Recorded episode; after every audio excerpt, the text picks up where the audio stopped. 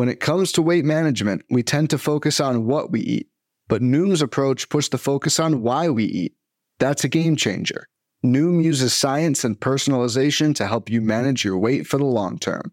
Their psychology-based approach helps build better habits and behaviors that are easier to maintain. The best part? You decide how Noom fits into your life, not the other way around.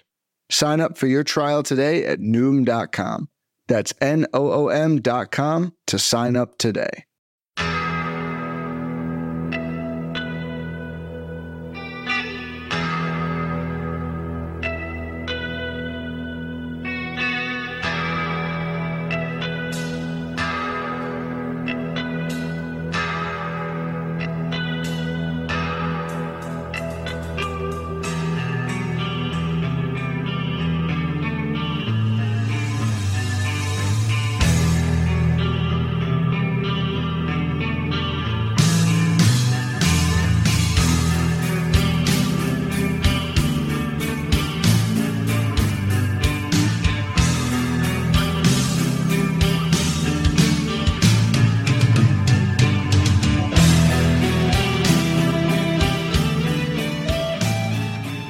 And welcome back, everybody, to another episode of Benched with Bubba.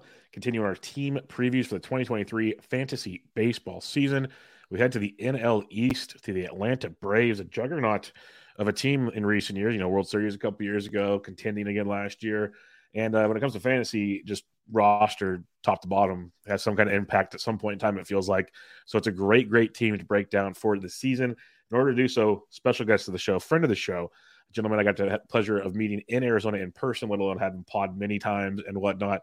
Great guy. He has the wonderful podcast, the Toolshed Podcast with Eric Cross, writes at Fantasy Pros. He's the lead dynasty uh, analyst at pitcher list dot com. And he has this new venture that you guys have probably heard of. It's called Dynasty Dugout. It's absolutely outstanding. The guy's one of the hardest workers out there, especially in the dynasty game. Mister Chris Clegg at Roto Clegg on Twitter. How we doing, my friend? Well, I appreciate the awesome introduction, as always. It's uh, good to chat with you. Uh, one of the best people in the industry. You're the, one of the first people that brought me on a pod, as a lot of people in this industry can say, which is, you know, a lot of fun. But I bought my first microphone because of you when you invited me on Bench with Bubba. So I went to Best Buy and bought a Yeti, and kind of the rest is history, man. So it's been a, a fun ride over you know, three years' time now, I guess. So started in twenty twenty, right before the pandemic, and golly, it's uh. It's been a heck of a ride, man. Hey, it's amazing you made it through the pandemic. That's good. You persevered. you persevered. You picked the, I think you tweeted it or said it on a show or something. I don't know. I talk to you or see stuff from you all the time. Is uh, you said, I picked a heck of a time to be an analyst because you had COVID, and then you had like the different baseballs, and, like then you had the shortened season. Like you've had something every year to like be a roadblock, basically, to being an analyst. And it's a, uh, you, you persevered, my friend, and it persevered into Dynasty Dugout. So the floor is yours. Let people know what you got going on in your Substack over there. Sure. Yeah. So uh, kind of launched my own thing on top of everything else that's going on in my world. But uh, basically just looking you know, for an outlet to do more dynasty stuff. So at the Dynasty Dugout, it's dynasty dugout dot substack dot com. So it's a Substack. And uh, I have a lot of free content, but also some paid content. So if you want to subscribe, it's free to subscribe. You'll get the daily emails of writing that I do. And then, you know, paid subscribers also get, you know, my top prospects, top dynasty ranks, top F Y P D rankings. I'm building a dynasty A D P system. I have fourteen dynasty mock drafts that are kicking off tomorrow that will, or I guess today as you're probably listening to this, but uh, we'll be creating a dynasty A D P system that'll be on there. Got a lot of cool features, like you can connect it with your Fantrax league to see like the best available players, like based on my rankings. It's kind of like RotoWire has, but you can utilize like my prospect and dynasty rankings, and you see that Fantrax upload sheets, like to upload your dynasty league, you name it. I just wanted to be like as personal as I could with this stuff, and you know we've got a cool Discord going on, so a lot of good dynasty chatter in there. So if you want to check that out, feel free to do so. Like I said, free to subscribe, but also a paid subscription as well. And I, uh, you know, always appreciate any support. So appreciate all those that have subscribed so far. Yeah, I highly recommend it for you dynasty players out there. Chris is one of the good ones, and he puts his time in, which is always worth uh, supporting at another level if you're playing dynasty. So I, I definitely would uh, check it out if you can. But we also have him on today because he is an Atlanta Braves fan. He follows the team very, very closely. If you've seen him on Twitter, he's tweeting out, you know, I've got tickets available if I can't make it, or he's been to games. He's got great seats when he goes. Um, so he knows this team inside and out, especially this young group that's there that's going to be signed for the next, it feels like forty-five years, because, you know, they have a great G M in place in Anthopoulos. It's just uh, amazing what the Braves have going on here. But we're going to go through hitters and pitchers like we usually do on these team previews. And we'll start at the top with Mister Ronald Acuña Junior It's just January first. He is um, the second in A D P, but he's gone as high as one, as low as four. He's like a he's in the conversation every time it's discussed at, at the position. Came back last year off the injury. Power was down a bit, but the steals were up, or at least more than most expected. Coming off the injury, the batting average was down a bit too, but there were some like positive things to take away as well. So heading into twenty twenty-three, Chris, assuming we're assuming he's healthy now. Are we thinking full go? Because like a few years ago, it's like, this is a forty forty dude. Are we back on like expecting the world from Ronald Acuña? I think so. And I do think that there was definitely some timidness with him returning from that A C L injury. And it was really apparent with him in the field. Like he just wasn't moving around as well in right field. And you know, that's, I have partial season tickets, so I'm there a good bit. And my seats are right out there down the third baseline. So I get a pretty good view of him in the field, and he just wasn't aggressive at all. And I think there was just a lot of hesitancy for him to really just, you know, because he got injured on a play in the field. So it's like he just had that hesitancy. There's a lot that, you know, really hinges with power with that push off leg. And I think being fully healthy, we should expect the power to come back. I mean, you would look, and his contact rates were the best of his career last year. The stolen bases were quite a pleasant surprise. He had twenty-nine, and he came back late in the season, not late, but he's, he only played one hundred nineteen games and still stole twenty-nine coming off an A C L injury. That seems pretty significant. I think that there's an easy thirty stolen base upside, especially when you think about the changed environment this year. So we have a totally different stolen base environment. forty is not out of the realm of possibility. And I think the thirty home run power's back. So he's one of the few players in the game that I think could have that forty forty upside. But thirty thirty is also reasonable, and that's pretty darn good. So I think you'd be thrilled with that if you get it. Yeah, no, we're back to the Ronald Acuña season. I think I took him in one draft recently instead of Trey Turner at the second pick, which was a big uh, thing for me, for someone that's a big Trey Turner fan. But it's like it goes J-Ram than Acuña for me at this point in time. And a lot of that's also because of the kind of outfield issues that many have talked about on many shows, that it drops off in a weird way compared to years past. So Ronald, a healthy Ronald Acuña, um, and it's kind of funny because – it was before the injury, he was like most would consider the dead number one. Like it just, he was the guy. And then he, you know, he gets hurt and everyone's kind of like, well, you know, you got, you got J-Ram, which is fine. You got Aaron Judge. Like there's argument, like people are starting to make more discussions. Like this guy was legit the guy everybody wanted at one. And now we're trying to find a reason not to take him at one. So I'm, I'm hoping he's back. I think he's back. I'm with you. I'll, I'll take the chance on him being back. Let's go to second base for another guy that we hope is back in uh, to normal this year. It's Ozzie Albies, who missed most of last season with an injury. He looked off even before he got hurt. Things just weren't like he was kind of playing through it. It looked, seemed like the way he was hitting the ball, like without the quality of contact we're used to with him. The power wasn't quite there. It just suffered all around. And um, and now he, and then he missed the rest of the season. And he's supposed to be back and healthy this year, but um, this is a guy that seemed like he was starting to really get to peaking before he got hurt. Like he kept improving year after year after year. And now he takes, he took a step back. Are we in on Ozzie Albies maybe coming back to that Ozzie Albies form? Or is there any concern from you? Yeah, his price is pretty depressed too, which is nice. Like he's not going as, you know, one of the super high end second basemen. I know he's at the top, but there's kind of a, you know, a variety of guys going in that range, but you're not having to pay a second round pick for him like you had in the past. And for good reasons. I mean, you mentioned the injuries, but also the fact that it was just a poor performance kind of all around. And I think a lot of that stemmed from a really high O swing chase rate. You know, it was over forty-five percent, which is just like danger zone. Like that's Javi Baez range, and yeah, you don't want that at all. I do wonder if in part, like especially early in the season when they didn't have Acuña, if he was pressing a bit, like trying to be the guy, because without Acuña in the lineup, He he was trying to do too much, and I think that did lead to some chase. He's always been a higher chase rate guy. We've seen him high thirties, but he's made it work still. I don't think we should expect a good average from him, but we got to remember in twenty twenty-one, thirty home run, twenty stolen base guy, one hundred three runs, one hundred six R B Is. Like that's an elite four category producer, and a two sixty average isn't going to kill you. So my expectations aren't quite that high. But I do think that he rebounds in a strong way because there's other metrics that support that he had a, a improved season with the contact, like im- improved zone contact rate. It was up from eighty-one point five percent in twenty twenty-one to, to eighty-six point three last year. The overall contact rate was up. The biggest thing was he just hit, hit the ball on the ground more, which is also something I kind of failed to mention with Acuna, but Acuna's ground ball rate spiked when he returned. And I think it's worth mentioning that with that injury, like the inability to lift the ball consistently is is very notable. So no, I think I've got asked that question a couple of times, but no, I don't expect Acuña's ground ball rate to, because it went up to like forty-seven percent. Yeah, it, it jumped big time, yeah. I don't expect that to be the norm. And with Albies, like his jumped and was still, you know, thirty-seven percent. The biggest difference that we saw with him is just, you know, less line drives and fly balls. So naturally, there's going to be more on the ground. His home run to fly ball rate was down. But again, this was an odd season for him where he was just banged up and then he missed significant time with like fluky injuries.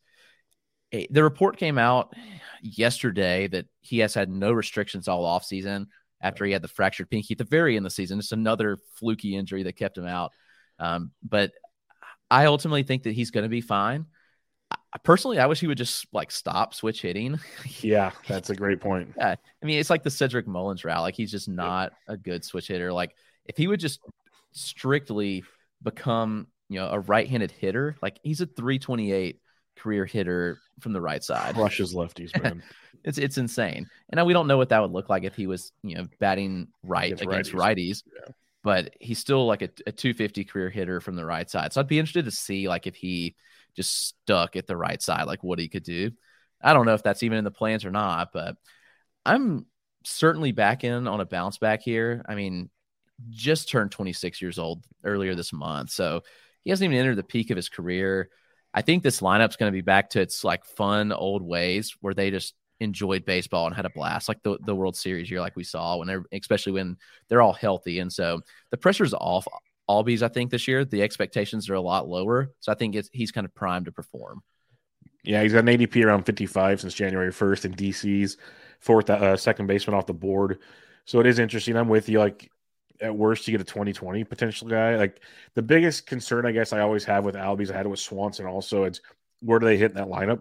Because we know it does suffer a lot when they hit farther down. Like roster resource has him hitting like sixth right now. Obviously, we'd love him a second behind Acuna and in front of the big dogs. Um, and that could still change. Right now they have Michael Harris the second. We'll talk about him in a minute. There's a lot of moving parts that could take place there, because that's happened in the past. We've seen like Albies and Swanson like flip-flopping all the time, and that, that can be something to keep an eye on as well. So I love Albies. I've always been team Albies. I've been looking at the buyback there, uh, him and a couple other guys at second base. So you can definitely look for a potential um, spike from, as you said. So uh, I like the Albies call quite a bit. Uh, let's go to third base, and this is a fun one because Austin Riley, you know, he's he had that big, big twenty twenty-one, hit three oh three, thirty-three homers. And I was like, oh, he can't do that again. Well, that's mainly the average. Sure, he still hit two seventy-three. Totally fine. Very, very good. And then he hit thirty-eight home runs and improved on his uh, walk rate and, st- and strikeout rate at the same time. So, like, after two seasons of seeing this from Austin Riley, I'm a believer. I'm like, this is a really, really good hitter. Uh, what's your thoughts on Austin Riley? I think he just is who he is at this point. And I think people still haven't really fully bought in, which is nuts. But you mentioned between twenty twenty-one and twenty twenty-two, I mean, we're looking at a two eighty-eight hitter averaging thirty-five and a half home runs per season. It's pretty elite. Smokes baseballs, hits a ton of line drives. And that's kind of the recipe for success for a higher batting average. And you don't look at Riley and think of him as a high batting average player, but he's going to sustain higher BABIPs. Now, of course, he didn't sustain the three sixty-eight that he had in three twenty-one, but this past year, three fifteen. And I think that you could probably see the BABIP even go up a bit, so probably pull his batting average up a, a bit too, just because of the amount of line drives that he hits, the how hard he hits the ball. I mean, absolutely just smokes baseballs all over the park, and he's going to get to plenty of power. He's twenty-five years old. I know that we keep talking about age on these guys, but they're all so young. Riley will be twenty-six, like right around opening day. So prime of his career. I don't really see this going anywhere. Like I don't see him declining at all, because just looking at the profile and who he is, nothing suggests that there's regression coming. I mean, he even improved. The zone contact rate was eighty-six percent last year. That's yep. really, really good numbers there. across the board, Riley just checks all the boxes. And even though he doesn't provide any speed, I mean, yeah. he stole two bases last year, and that was the only time he's stolen any in his career. Yep. That's okay, because with third base being a complete wasteland, like, you're going to be thrilled with the production you get from Riley. And I think this is just super sustainable. I mean, even last year, last year improved his uh, average exit velo by two and a half miles an hour, career high near sixteen percent barrel rate. I mean, there's a, a season in here where he hits three hundred and has forty home runs. Yep. So the fun, the fun thing with Riley is the more I've dug into different players this offseason, um, like it's, it's a flaw of, I think, many fantasy players. I know I've, I was a flaw of mine for a while. I totally talked about how I've changed my approach a bit this year, but I've always thought, okay, early rounds, I got to have steals, got to have steals. But you look at guys like Pete Alonso, Jordan Alvarez, and Austin Riley, and everybody like loves Alonso and um, and Jordan, but Riley kind of gets this like, well, I don't know, like treatment. But if you look at the improvements, like you said, Alonso's doing the same improvements for like three or four years now. It's just been a couple more years, but they are who you are, like you're saying. These are power bats that hit for very good average, and it's because they hit the ball so hard. They hit a lot of line drives. They all do all the things you were saying. So the more I'm basically saying, the more I've looked in to Austin Riley, I'm seeing a lot of similarities in the Jordans and Pete Alonsos that I like to see in these types of hitters, and it makes me a lot more confident in the, the player that he should be year in and year out. That makes him worth the, you know, around twenty, twenty-first pick in drafts right now. Now the fun really begins. One of the most controversial Atlanta Braves in fantasy right now is Michael Harris the Second, because he had a monster, monster debut, one hundred fourteen games, went straight from double A to the bigs. It's a, it's a Braves thing. nineteen homers, twenty steals, two ninety-seven average. Like, nothing could go wrong for this guy. Played good defense, like just really, really good ball player. Slotted to hit second this year. You know, he's got an A D P of like twenty-seven. So he's a second round draft pick in fifteen teamers right now. You got to pay for him. The question I have for you, Chris, is he worth paying for in his – it'll be his first full season. one hundred fourteen is pretty full. I'll give him credit for that. This, and he was the rookie of the year, so full enough. Um, this will be his first starting out the gate season with the Atlanta Braves. Are we paying that price when there's guys like – well, I won't even mention it. There's other guys behind him with similar profiles. He's interesting, and I think that there is some regression coming, but I'm not sure it's going to be in the ways that people think. I think people think the power's a bit of fool's gold when you look at his overall profile, but when you look at like exit velo leaderboards, Michael Harris like stands out a lot. His ninetieth percentile E V in the majors last year was one oh eight point three, which was like ahead of like Rafael Devers, Shohei Ohtani, like Matt Olson, like Bryce Harper, all these guys, you name it. Like his ninetieth percentile exit velocity was above them. And in the minors, like this was no fluke either, because in the minors, his ninetieth percentile was one oh nine point two. That would have put him in the club ahead of Mike Trout, Austin Riley, Julio Rodriguez, Pete Alonso. So the power is legit. Like he absolutely smokes baseballs. And you don't really think that when you just look at him. Like his profile doesn't really seem like that type. I think the power's definitely there. Like I- I'm seeing twenty-five home runs out of him. We know the speed is there. Like, he's very efficient on the base pass. I think the biggest question for a lot of people is, you know, is there going to be significant batting average regression? We saw a twenty-four point three percent strikeout rate, and he hit the ball on the ground a lot. So can he make those two things work? There was, there's platoon risk. I think people see that as well. So some people are going to question, can he stick in the lineup against lefties? And it's a legitimate question, I think, when we – really think about it. And, and that's something that's super important to think about at this draft price. You can't afford to draft a platoon player at, in the second round. You said twenty-seven overall. Like there's just no way you can do that. And so you have to really think about these potential options. Now, the, the positive thing is he plays Gold Glove center field. Yeah. So I think that's going to keep him in the lineup consistently. And hopefully that'll be good enough to pretty much let him play every single day. And you go back and I, I've tried to examine, like, was, were there these split issues in the minors? And yeah, I mean, we're, I'm seeing the same thing. Like he did have struggles against lefties in the minors as well. So could this be consistent? Maybe, but I do think there's room for improvement. We're looking at somebody that was kind of thrown in the fire, and he was twenty-one and absolutely dominated. in ways that we couldn't have expected.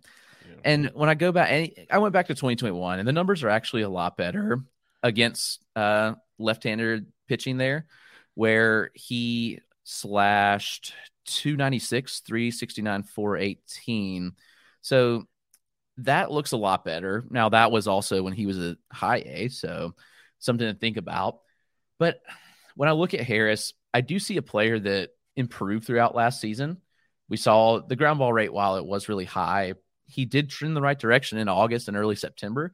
Now, it kind of spiked a bit towards the end of the season, and he kind of went back to who he was. But I legit think that Michael Harris is a twenty twenty bat. I think there's more power than than twenty home runs. But I also think that we probably, while he does make good contact, he's probably not a, a two ninety-seven hitter.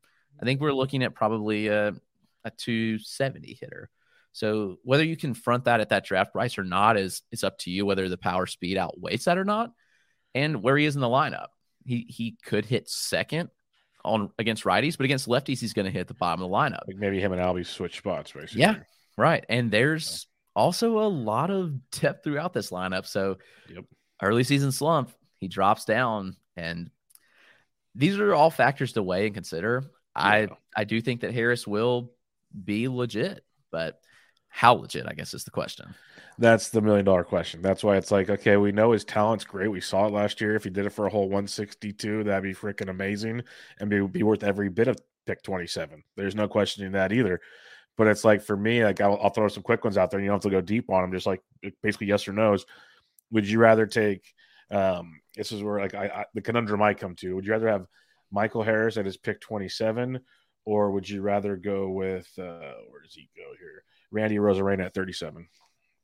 Feel a little better about Arozarena's safety. Uh huh. Well, that's part of my thing. Like it could. They're both the power speed combos. Maybe the average is a bit different, but safety, hundred uh, percent. And then he also talked draft price. Like okay, so you have um, Harris at twenty-seven. You have Ced Mullins at forty-six.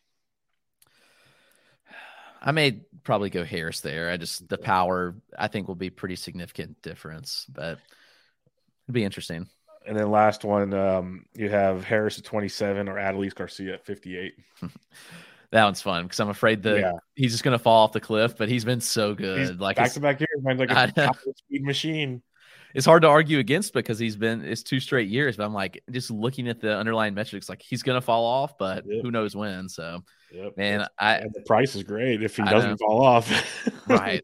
So at the price, like I probably would take uh, Adolis there. Yeah, that's why it's just it's just it's nothing against Harris, and people like kind of get all mad if you kind of downplay him. It's like the dude's super good. We're not saying he's not. It's just the risk reward factor. Like at that point in the draft, at pick twenty-seven, you know, you got guys going around him. You have Emmanuel Clase, Sandy Alcantara, DeGrom, Lindor, Strider, Hader, or like you have a bunch of dudes going around that you know what you're getting from them.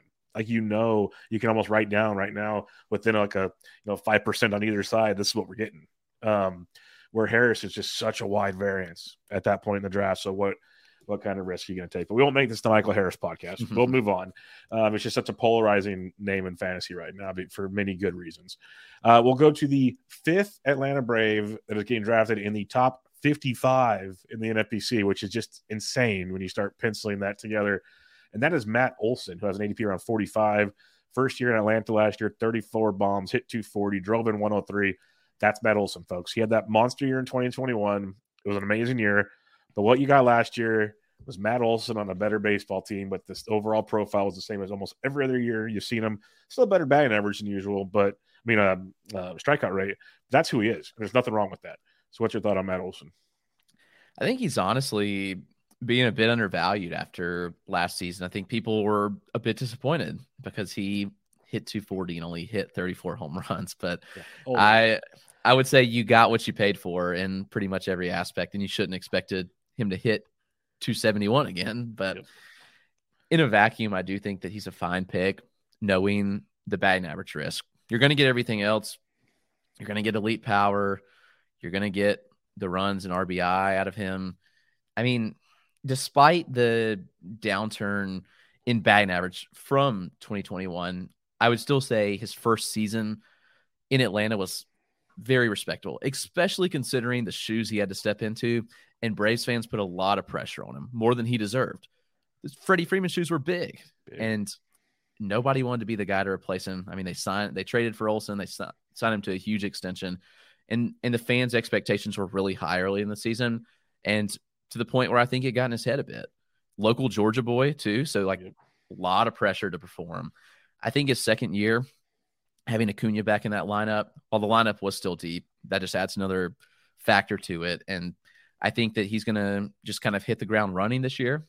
And I think we're just going to see vintage Matt Olson, where he's pretty much a lock for thirty-five home runs, a ton of run and R B I. And I think the average could fluctuate between two forty and two sixty, somewhere in that range. Yeah, no, I have nothing nothing against that at all. If you build your roster around it, he's a phenomenal play that you, again, you know what you're getting when you draft Matt Olson. So that's a, a beautiful thing as well. Uh, let's head to the catcher, your new catcher, one Sean Murphy, who came up from the Oakland A's, most plate appearances by any catcher last season, well over six hundred.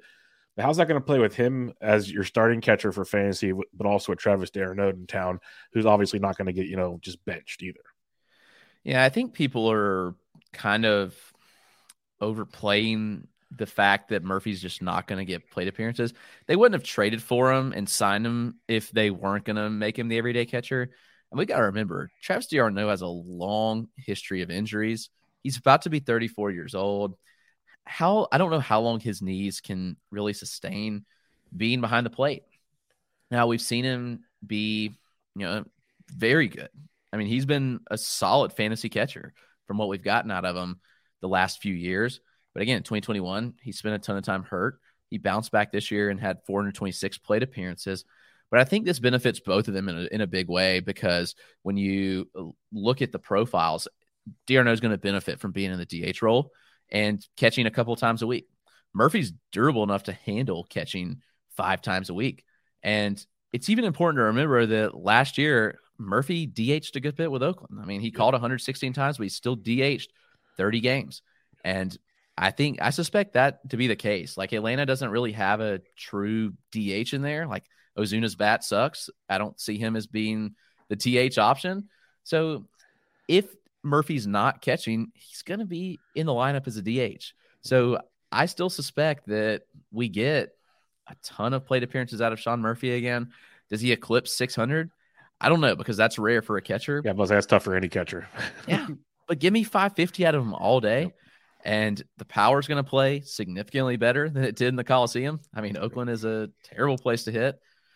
And he's actually got a supporting cast around him. I mean, on base for him, too. yeah, yeah, yeah who, who knew this could happen? But yep. I, I think Murphy could be in for a career year. And I think we saw that in a way last year. It was his career best year. But I think the average ticks up. I mean, the numbers just don't really back a two fifty hitter when you're looking at a seventy-eight percent contact and a eighty-five percent Z contact. I just see a, a hitter that gives me a better average than this, especially when he's twenty plus percent line drive, healthy home run, the fly ball. I don't know. I, I think twenty-two, I think he could approach twenty-five home runs with a two sixty average, which really in that lineup, mm-hmm. pretty enticing. Yeah, that would play very, very well. He's been a conundrum for me, so it's good to hear kind of a Braves perspective on that situation, because I've always, I, you said one of the best points, many good ones, but they traded for him for a reason and they extended him for a reason. They're yeah. not going to platoon him, which average no. they are not. So no. that's a very, very, very valid point to make in that scenario. Yeah, that, that narrative should just go away. Yeah, that, that's a good one. That crappy bat you talked about, though, Marcell Ozuna, he is supposed to be back in action to start the I season. And it's a weird one with him because A D P is three thirty-three. I've had a lot of drafts where it gets to that point in the draft, I'm looking at him going, this dude wasn't that far removed from like a twenty-five plus home run dude. Like, he always had power. The average was shaky from time to time. He's just a dummy, but I'm not going to get into that issue. But um, the dude can hit when he could hit. Now, the question is, can he hit? What's your thoughts on Ozuna coming into the season? Because for now, he's going to be starting for the Braves. Well, I mean, he almost has to because they're paying him. I mean, his contract definitely warrants playing. And unfortunately, they're not going to be able to salary dump him to anybody. I think they tried it at the deadline last year. Just wasn't happening. I'd be shocked if anybody takes on. I mean, he's got two more years at sixteen point three mil each. Ooh, no. When he when he's coming off the two seasons that he's had, yeah, not likely. But then you look back at the twenty twenty season, and while it was shortened, I mean, the dude did hit three thirty-eight with eighteen home runs in 260, seven plate appearances. Fads come and go, and nowhere more than in the world of weight loss. That's why Noom has created weight management programs that are made to last. Noom uses science and personalization so you can manage your weight for the long term. Their psychology-based approach helps you build better habits and behaviors that are easier to maintain. And they help you understand the science behind your eating choices and why you have those cravings. Noom's personalized courses are easy to follow and will help grow your confidence with tools you can put into practice on day one. The best part? You decide how Noom fits into your life, not the other way around. And based on a sample of four thousand two hundred seventy-two Noomers, ninety-eight percent say Noom helps change their habits and behaviors for good. So stop chasing health trends and join the millions who have lost weight with Noom. Sign up for your trial today at Noom dot com. That's N O O M dot com to sign up for your trial today. I don't know. I'm like, it's weird because part of me thinks that like he's just not really wanted in the clubhouse. He's kind of forced to be there. Yeah. Maybe an off season of mending can kind of help this. But again, we're looking at two straight seasons of him doing stupid stuff. And yep. There's not any way to kind of go around that. Nope.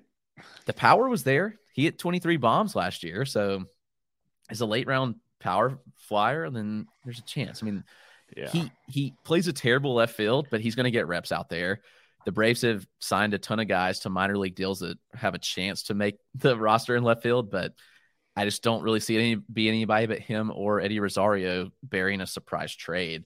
So you're probably right. Ozuna's going to get reps in left and he's going to get reps at D H. So what can we expect? Hopefully better than last year. I mean, yeah. Even if he just bumps closer to a two forty average, as late as he's going, there's power.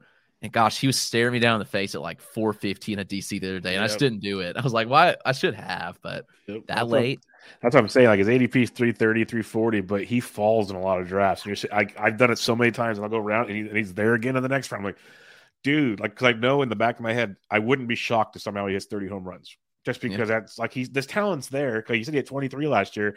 If somehow that average increases a bit, like thirty might be crazy, but it's not insane. Let's put it that yeah. way. Like it's it's doable. And then you mentioned that offense. If he starts doing that in that offense, like goodness gracious, mm-hmm. what he could do. At the same time, the dude could fall off the map and be platooning with God knows who, and that could be a whole other situation. But again, you're not paying the price for him anymore, which is interesting. Um, you mentioned another name there in Eddie Rosario. Let's jump to him real quick. Um, he's going to like four seventy, almost four eighty. Um, and with, with him, it's interesting because he used to be a, like a perennial power speed dude. It's kind of been a weird injury riddled slash platoon situation in recent years. But you mentioned like they, the Braves signed a lot of minor league guys to play the outfield. Right now, they're minor league guys unless spring training changes things. So Rosario's kind of got a role for now. So how do you look at him entering the season? Yeah, I think you're right. I, I don't see Sam Hilliard beating him out. I don't see Jordan Luplow beating him out. All these guys that they've, I forgot, they picked up somebody else random the other day that is going to get a spring training invite. Oh, they've got Kevin Pillar. They've got Eli White. Like all these guys, like these just guys that never made it really. I, I don't see, I just don't see it. I mean, no. It's strangely enough, Eddie's still a fan favorite because of the World Series run. Oh, that was an amazing run, man. I mean, he was so elite during that playoff run. And I think that kind of bolster the expectations a, a little too high, but also it's important to remember that he started last year and he was like literally blind. Like yep. he, he missed a significant chunk of time because he had to have eye surgery because he couldn't see for the first like month of the season. Like, why were you out there anyway? it was, it was weird, but he came back and he still didn't produce afterwards, but it's pretty evident. Like you look at the numbers and you're like, yeah, I'm, I can see that he, he couldn't see. I mean, the contact rate dropped from eighty-two point two percent in twenty twenty-one to seventy point six percent last year. And he's been consistently around eighty percent. So maybe that ticks back up. I mean, the zone contact was down as well. I'm hopeful that he does have a bit of a rebound. And there's some intriguing speed. There's not a lot of power in the profile, but he's somewhat intriguing from a power speed late round guy. And I mean, even if he just gives us a two sixty average, which is what we saw the previous two seasons before, and he's he's a career two seventy hitter. So I think a bounce back possibility is there. I'm not fully counting on it. I wish the Braves would go out and trade for a top left fielder, but I don't think they have the pieces to do so. So the last two guys we talked about are going to get regular reps, I think. And we're going to get four hundred plus plate appearances out of Eddie Rosario and Marcell Ozuna. So just in that, I think there's value. Especially in D Cs. Like, that's huge value, especially where they're going, where yeah. there's a bunch of random guys at that point in time you're really taking gambles on. These guys are going to get to play. And yeah. that's that that's very vital. Uh, the last hitter I have down here, unless you have more after this, is Vaughn Grissom. And it's a really interesting kind of roller coaster we've been on with Vaughn Grissom, because he had the monster minor league season, gets the promotion with all the injuries to Albies and company, played really well, really, really well. Then all of a sudden, it felt like a weird platoon started, like, a, like out of nowhere, but maybe I wasn't paying close attention to the Braves situation. It just kind of happened. And that leads into this season where, you know, be like early September, like, oh, Vaughn's the guy, he's penciled in, he's going to play shortstop with Swanson's gone, blah, blah, blah. And now there's kind of like concerns that he might not be the full-time guy still. So how do you uh, approach Vaughn Grissom heading into drafts right now, as he's got a wonderful A D P of um, one eighty-two? He's interesting. And I'll say this. I think the narrative is that Vaughn Grissom is terrible at shortstop. And that's absolutely not the case. I've watched him coming through the minor leagues, and to say he's a horrible shortstop is a horrible take. He may not ever win a Gold Glove, but I think there's still can be a solid shortstop without winning Gold Gloves. And we don't need Vaughn Grissom to be a, a Gold Glove caliber shortstop there. So my thing is, if the Braves did not trust him to be the everyday shortstop, they would have just re-signed Dansby, or they would have gone after somebody else via trade. But Ron Washington is probably the best infield coach in all of baseball, and he's consistently vouched for Vaughn Grissom all offseason, and he's worked with him all offseason. Literally yesterday, here's what he said about him. He, he said that Vaughn Grissom, it's shown exciting growth all season. He said, I see things I didn't see earlier. He's got aptitude. He really, really wants it, and he's been putting in the time to deserve it. So I don't think Vaughn Grissom would – be supported by Washington and the Braves in this way if that were not the case. He's going to be the shortstop. He's going to be a solid shortstop. And honestly, I think it's crazy to say otherwise. So the good thing is that if the glove plays, then the bat's going to play, because Vaughn Grissom is a really good contact hitter that has sneaky power and speed. I'm not sure the expectations to be that he's a twenty twenty bat, but we look at the contact numbers. He had a ninety percent zone contact in his debut. Yeah. This is exactly who he was his entire minor league career, which is certainly exciting because he stepped right into the majors and continued that. The power numbers, well, he's probably never going to be an elite source of power. Not really need him to be, because he's going to put so many balls into play. He doesn't strike out often at all. I mean, we're talking about twelve percent walk or stri- strikeout to eight percent walk rate in the minors last year, which is pretty darn impressive. And then it's important to remember he had less than one hundred plate appearances in Double A before he made that jump to the majors last year and performed. Yes, there's questions of why he was platoon. Like, why did he not play every day on the stretch? And I still have a, some questions about that myself, but yeah. Orlando Arcia was swinging a bit of a hot bat. True. So he slotted in at second some. But it was just a weird hot stretch from Arcia, and that's not really who he was. So Grissom probably steps right in and is fine. Like, I look in the projections are kind of all over the board with him. They're not sure what to make of him, which is understandable. But I think there's definitely fifteen home run pop in the bat, and there's certainly twenty stolen base upside. Very efficient on the base pass and a good runner. And with the contact numbers that he puts up and the heavy amount of line drives that he hits, I wouldn't be surprised if we see a two seventy-five average or better out of him. And the projection systems also see that, which is kind of aggressive for uh, someone who just turned twenty-two and barely had time in the majors. So I, I'm going to try to kill the narrative that Grissom's a terrible defender. And if you won't, go check out R M Layton. Had a great thread about him. R M Layton eight on, on Twitter. He put a thread of a ton of plays that at shortstop. Like, he put in like watching like all day Grissom's glove, and telling you, I've seen him live too many times, and I'm telling you, he's not a bad fielder. So All right, for fun, Mister Braves, um, would you rather take the chance on Ozzie Albies coming back or wait on Vaughn Grissom because they're both second base eligible? I might take a chance on Grissom later. I mean, that's a uh-huh. it's an interesting a, pro- profile, right? I mean, it's just the the potential return on investment is just so much higher with Grissom than Albies at the price. So. And you wouldn't be shocked if they finished with similar stat lines if Grissom played the whole season. No, I mean, I, I think Albies gets to more power, but overall, I mean, yep, there's some good return similar. Yeah, pretty close.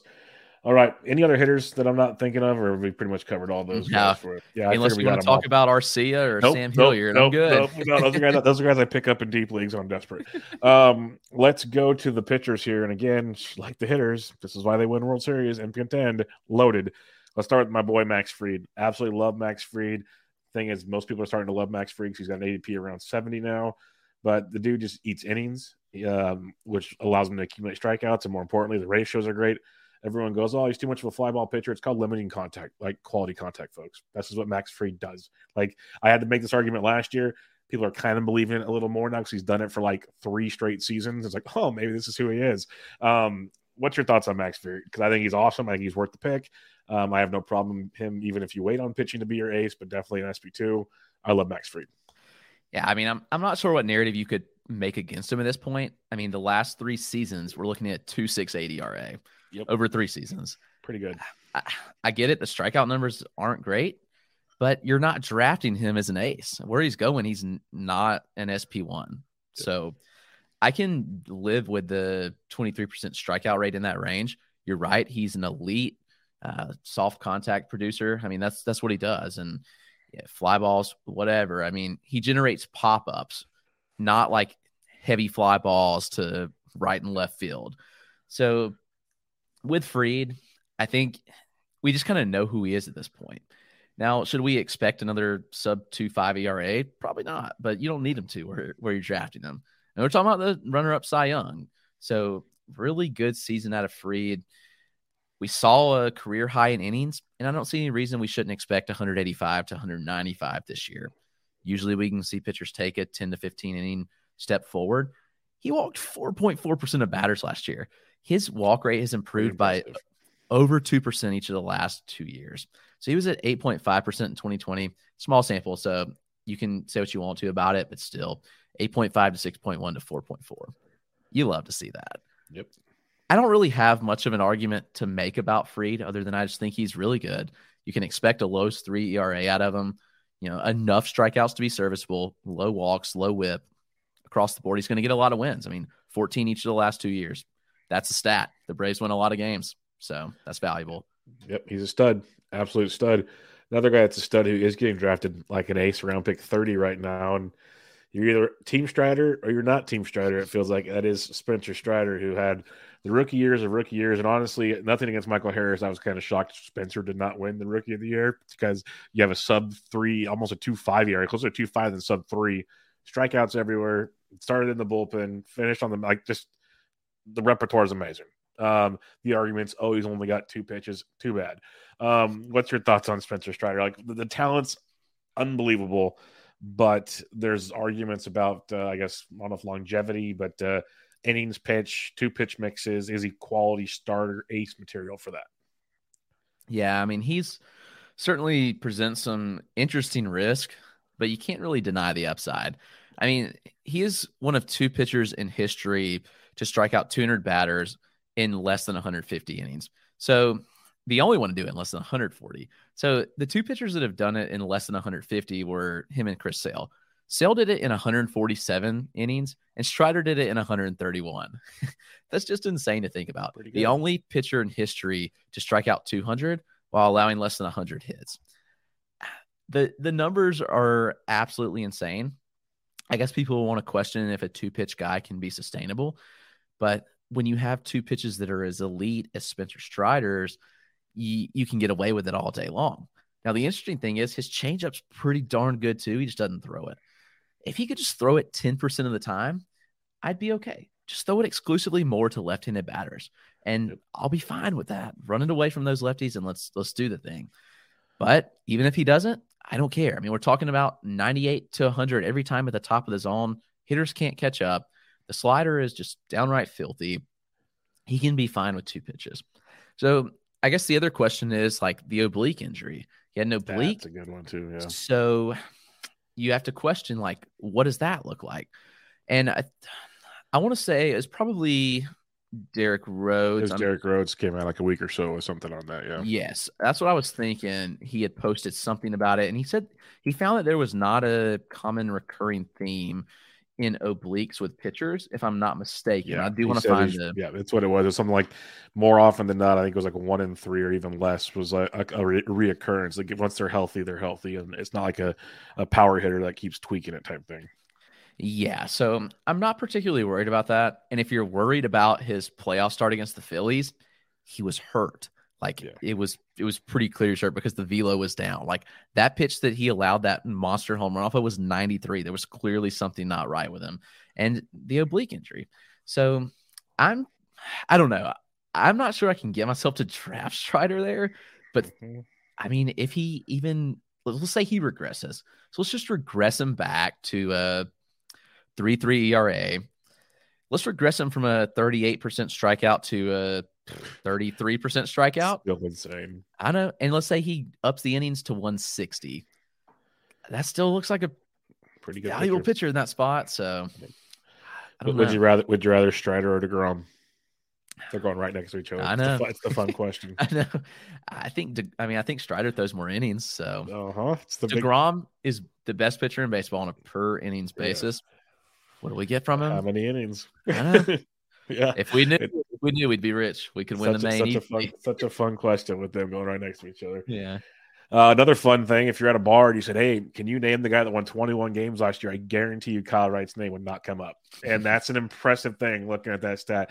The dude was great last year. Kind of I, once Strider Mania came over, we kind of forgot a little bit about who Kyle Wright was because he like took over the first half of the year. Strider took the second half. But still, you know, Wright finished with a three point one nine E R A, three point three X F I P, one hundred eighty innings, which is outstanding. And he got the twenty-one dubs because you mentioned good team, teams, good teams win games, good pitchers win games on good teams. Uh, what's your thoughts on Kyle Wright coming into the twenty twenty-three at pick like one twenty-ish? Yeah, I think he's a decent value there. And I think some people will question whether what he did is sustainable or not. I think it one hundred percent is because Wright, while he was horrific in the majors before this year, I mean, he had several stints. He debuted in twenty eighteen as a twenty-two-year-old. And it took him to twenty twenty-two to actually perform. But he was always really good in triple A. Complete head case when he got in the majors. But this is something that really changed my analysis a bit. And Ian Kahn talks about it a lot, is you can watch pitchers on the mound. And when I watched Kyle Wright in the World Series game in game four when in twenty twenty-one, when he had to come in relief and throw those four and two-thirds innings, he, he was a different pitcher. And it was just a different mentality. And at that point, like, I was like, okay, like, I think Kyle Wright could really be a guy next year. And we saw that. So is he likely to sustain a three point one nine E R A? Maybe not. But we also look in the fact that was actually kind of inflated because he had a horrific start against Oakland in September where he allowed eight earned runs. It was a bizarre start out of him at the Coliseum where he just got hit around. He allowed two home runs and eight earned. And that inflated his E R A a bit. And he still finished at a three point one nine for the season. So I think Kyle Wright can be a mid-threes E R A. And at pick one twenty, a mid-threes E R A is really solid. He's kind of like Fried, where he's similar strikeouts in that that range, like twenty-three percent. So I don't know. I'm kind of a fan. What are your thoughts there? Because I'm I'm curious. I've been very torn on him. I've been I, I, it's been hard for me to get in on him. I like him. I, I like him. I love the talent. I look like who's going around him. It's like, am I taking another hitter there? Or do I go like earlier and get a Blake Snell right before him? Or do I wait a little longer and take a chance on like a Nick Lodolo? Who's, you know, Kyle Wright's at least proven it for a full season. So you have to kind of second guess it. Uh, it it's mainly more of a, a hitter's section of the draft for me. So I've kind of missed out yeah. on Kyle Wright, if that's the way to say it. But maybe I need to reassess maybe because it's like everything you mentioned makes sense. And I love that comp to Fried. If you think about it in a nutshell, it's like, innings, ra- uh, ratios, strikeouts, a lot of similarities, a lot of similarities between the two. So why is one going like sixty picks, you know, ahead of them? Yeah. And it's also worth noting that Wright changed his repertoire completely where he started throwing the curveball most of any pitch. Like, he ditched the four seam like down significantly, and he threw the curveball thirty-five percent of the time. And I'm always a proponent of pitchers throwing their best pitch the most often, and that's exactly what we saw out of Wright. Like, he was like, all right, screw the slider. It wasn't good. Let me throw the curveball, and the curveball was really stinking good. Had a thirty-three point five percent whiff rate on it. The sinker was a good ground ball pitch to get outs when he needed it to be, and we really saw that tick up too. So all those things just kind of lead me to the fact that there is some sustainability in here. Like I said, maybe not to the full extent that we saw, but if even if he's increases from a three point one nine to a three point five E R A, like, still I'd be okay bad. With it. Yeah. Yeah. Let's go to the elder statesman of this team, and that is Charlie Morton, who is a guy I love to target. Like, I've in years past, I haven't gotten there quite yet this year. A D P is one sixty, a lot, a little more expensive than usual for Chucky. But what he does is he throws innings, he gets strikeouts, and the ratio is a roller coaster, right? Sometimes it's great. Last year it was like a hiccup, but the xFIP was three point six, so maybe he, you know, underachieved a bit. But he just gets you innings, he gets you strikeouts, he just fills like that gap in your rotation. But you still have to pay a, a price like this for him, which you have to pay now. And he keeps getting older, and you're waiting for the other shoe to drop eventually with Chucky. So what's your thoughts on Charlie Morton? This is my probably least favorite signing that they've done. And I understand it because he's a leader and they have a young rotation and he's a mentor to a lot of the pitchers. So I think that definitely factored into this contract. And golly, I don't know. He was so just up and down all last year. I mean, you mentioned he threw innings. That was the positive. He got you strikeouts. I mean, he struck out over two hundred batters, which, you know, very few pitchers can say they do. He did it still at thirty-eight. The price is what concerns me, though. You mentioned that's a higher price than I want to pay for, for Charlie Morton. And when does the bottom just fall out? And we're talking about thirty-nine-year-old. Very few can sustain an elite level there. I mean, Verlander is a unicorn in that sense, where comes back from T J at thirty-nine and is Cy Young.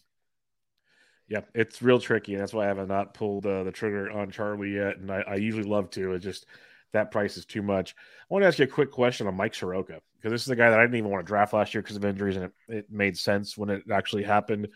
But it, I almost forgot he was even, you know, in the rotation right now. I thought he was still hurt, but he came out in an interview just a day or two, like Friday, Saturday or something, and said, this is the first offseason in like two or three years at least where I'm healthy and actually competing for a job instead of just competing for my like ability to pitch.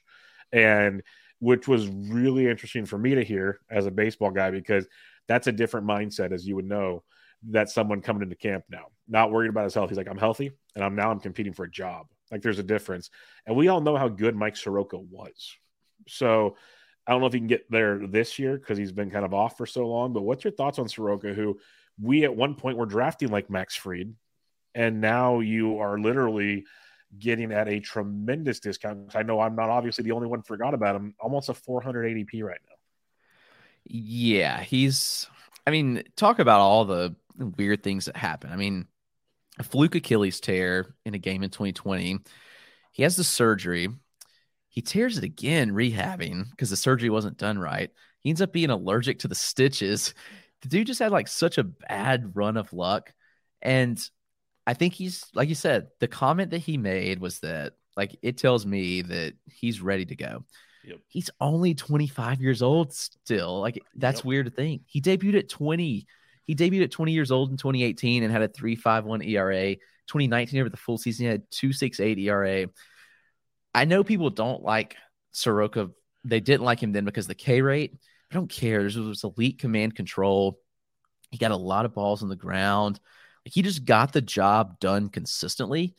And you can live with a lower K rate when you're getting elite ratios. And I think that's what we're going to get from a healthy Mike Soroka. And I think there's a lot to be said about the fact that he was able to have a regular offseason for the first time in two years. So he's had no restrictions. He's going to be pitching for a job. It's interesting because him and Ian Anderson are best friends, actually, and they're the ones that are going to be competing for that fifth spot. So it adds another element, too, where it's like that friendly competition where it's like, yeah. you, I'm going to beat you. And it'll be interesting to see how it shakes out, because Anderson's also been – he's been working in pitch labs this offseason, and we've seen Anderson be good in the past. So that fifth spot will be fun. Yeah, and Anderson, uh, Ian Anderson. Why do I have way too many Andersons on? Uh, well, oh, that's why. Um, he has an A D P of over five hundred, so almost yeah. one hundred picks after Soroka. If you're hitting into like a D C, which one would you take a chance on? Honestly, I'd like both because I'm just not certain that we. Well, Charlie might not pitch a full season or something. That's so, that's kind of yeah. my thought is that yeah. if they may go six man in some spots just to give Morton more rest. That makes sense. And I, I struggle to say that because you and also Strider could use both those guys yeah. or ones that would benefit from that just from an inning standpoint. But you're Fried and you're right. You need to throw every fifth day, so it kind of throws a loop into it. But it's a strong possibility they could go with a six-man for a little bit. Sure. I don't know. I can't say that for certain. It hasn't been discussed, but, I mean, I would say Fried and Wright are the only ones I'm confident that throw one eighty plus, and the rest could benefit from a six-man rotation. So I like it. Who knows? Uh, right. I like both, honestly, taking shots on them. A couple of nice late-round uh, D C darts, that's for sure. Uh, let's go to the bullpen here. Marcell Iglesias, when they made the trade last year for him, I said he's the closer in twenty twenty-three. People are still stressed out about uh, Kenley Jansen signed somewhere. I'm like, they did not trade for him to put him as not the closer. Like, he still had two or three more years on his deal. Like, it was not happening. Well, he's the closer. He's electric. He was great as a closer, great as a setup man for the Braves. I don't have a lot to say about Raisel except the dude's awesome. Uh, do you have anything else on him? And what else do you think about the bullpen that might have some spec chances for fantasy? Yeah, the bullpen's got a lot of intriguing pitchers, but I just, like you said, you, you don't pay someone, or you, they traded for him, and he has three years left on a deal. It's sixteen mil a year. You don't pay a seventh inning guy that. Yep. I get that that's what he did last year, but they had Jansen as well. Yeah, they, they knew they weren't, they weren't re-signing Jansen, and they knew that all offseason. I don't care what they said at the beginning of the offseason, what Anthopoulos said they were going to try to re-sign Jansen. It was it was Iglesias' job, and that's why they traded for him, and they gave nothing, which is bizarre. It was just a salary dump. It's angels being angels, baby. Yeah, but yeah, Iglesias was so good after he came over to Atlanta, and it just seems like it's his role to dominate. He had a, a zero point three four E R A in Atlanta over twenty-six innings. With thirty Ks, and you you heard that right, zero point three four yep. E R A. Insane, it's yeah. insane. So I mean, he's the guy. I think that you know, Kenley had I think thirty-eight saves last year, if I'm not mistaken. So yeah, those opportunities are there, and he should get thirty-five plus. I think A J Minter's interesting. Minter's really elite, actually, and he just doesn't really get the recognition. So he could get some appearances in the ninth if there's lefties. But for the most part, I am pretty confident that Iglesias just locked into the role. Yeah. I'd be I'd be shocked if he disappears. That's for sure. Um, let's talk prospects real quick, as you are the Dynasty Dugout master himself. Um, you know, usually we look for guys that are going to be potentially impactful this year. And we're talking about the Braves, who are super young. So most of the impact might be gone, but there's got to be some because they don't mind bringing them up from double A, even as we can tell. So what what are some names we could potentially look for on the radar in Atlanta? Well, the farm is barren at the upper levels right now, and people kind of want to use that and crap on them a bit. Because they're all in the bigs.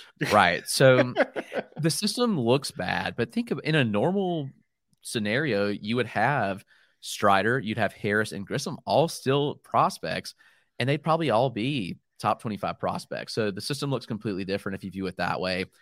And the fact that they just don't need anybody to come up at any point soon because everybody's locked in for so long. I mean, the the line of pitchers that's waiting to get a shot is ridiculous. That's why they tr- they felt comfortable trading all those guys to Oakland for Sean Murphy because they didn't need a Kyle Mur- Muller. They didn't need uh, Royber Salinas. They didn't need these guys anytime soon. So it just made sense to do. But Jared Schuster is the closest one. He's a former first-round pick in twenty twenty out of Wake Forest, a lefty. Last year threw one forty innings between double and triple A, where he had a three point two nine E R A, uh, one oh four whip, and one forty-five Ks. Schuster's a solid command guy, uh, features a fastball. Not great. I mean, the fastball is really the issue, and I'm afraid will hurt him in the majors because it's just low nineties.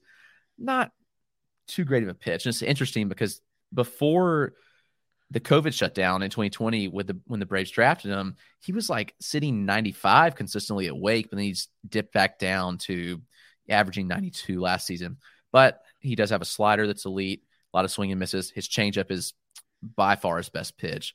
So th- the three-pitch mix will be pretty good, I think. Gets plenty of whiffs. He'll be a serviceable major league starter. High floor. I don't expect him to ever be an ace, but you never know because the Braves are just developing wizards. Keep so. doing it. Yeah. yeah. It's, unbelievable. it's unbelievable. And and they'll probably sign him for a seven-year, like thirty-four million dollars deal or something because it's what they do. And it's just – I'm not even making fun of them because I'm just jealous. Like, it's it's absolutely impressive. I don't know what potion they drink before they enter the room. It's it's good because maybe these guys are all buying in on the team concept. It's like, hey, we're going to get paid and survive just fine. Let's make it work. I don't know, but that's a whole other probably podcast for another day. Um, but any final thoughts on the Braves? This was a great podcast because, like I said before the show with you and then on the intro – this team is loaded for fantasy. Like, there's yeah. literally, we talk about so many teams, and it's like, you know, five or six of this and a couple of this. Literally, everybody in the starting lineup is pretty much going to get rostered. And four, if not all five starting pitchers are in play for the Braves. Like, and the, obviously, their closer is one of the elite closers. It's, it's a, you, like I said, there was five guys in the top fifty-five. Like, that's insane. So, uh, what's your thoughts on the Braves? Well, I mean, I never try to bring bias into it for fantasy, but it's certainly a, a talented team. It's a young team that should be a contender again. And I, I don't see – I know the Mets got better, the Phillies got better, but I don't really see much of a step back from a team that won one hundred one games last year. And obviously the Mets did too. So it's going to be a, you know, a knockdown, drag-out fight for the division. It'd be fun, top three for sure. But Atlanta has all the pieces to contend.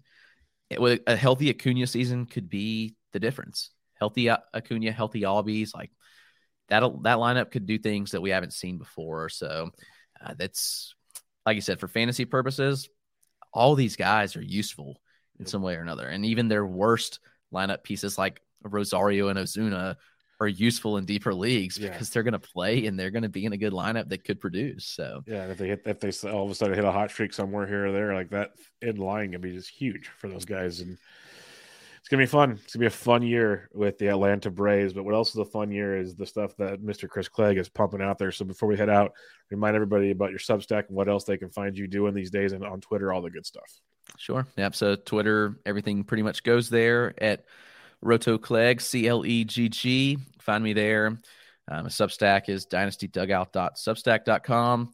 We're doing stuff for Pitcher List this month. We've been pumping out a team top fifteen every single day, so we've had different writers doing those.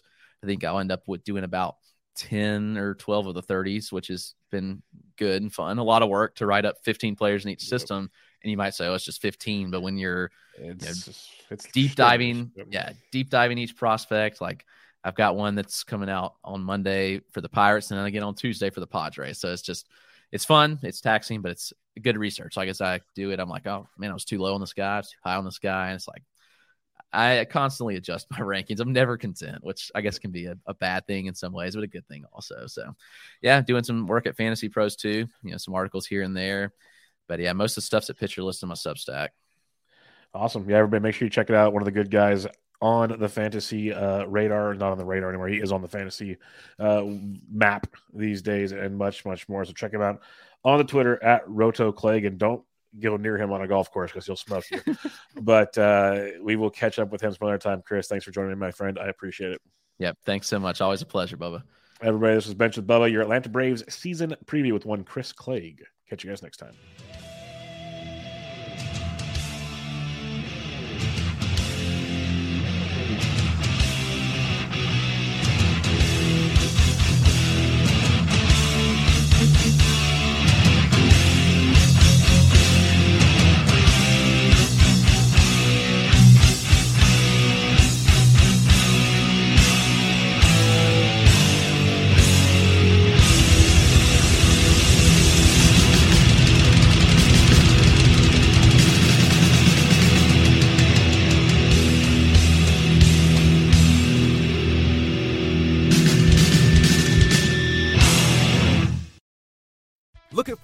Way to win up to twenty-five times your money this football season? Test your skills on Prize Picks, the most exciting way to play daily fantasy sports. Just select two or more players, pick more or less on their projection for a wide variety of statistics, and place your entry.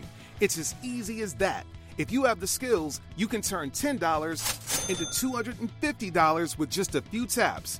easy gameplay, quick withdrawals, and an enormous selection of players and stat options are what make PrizePicks the number one daily fantasy sports app.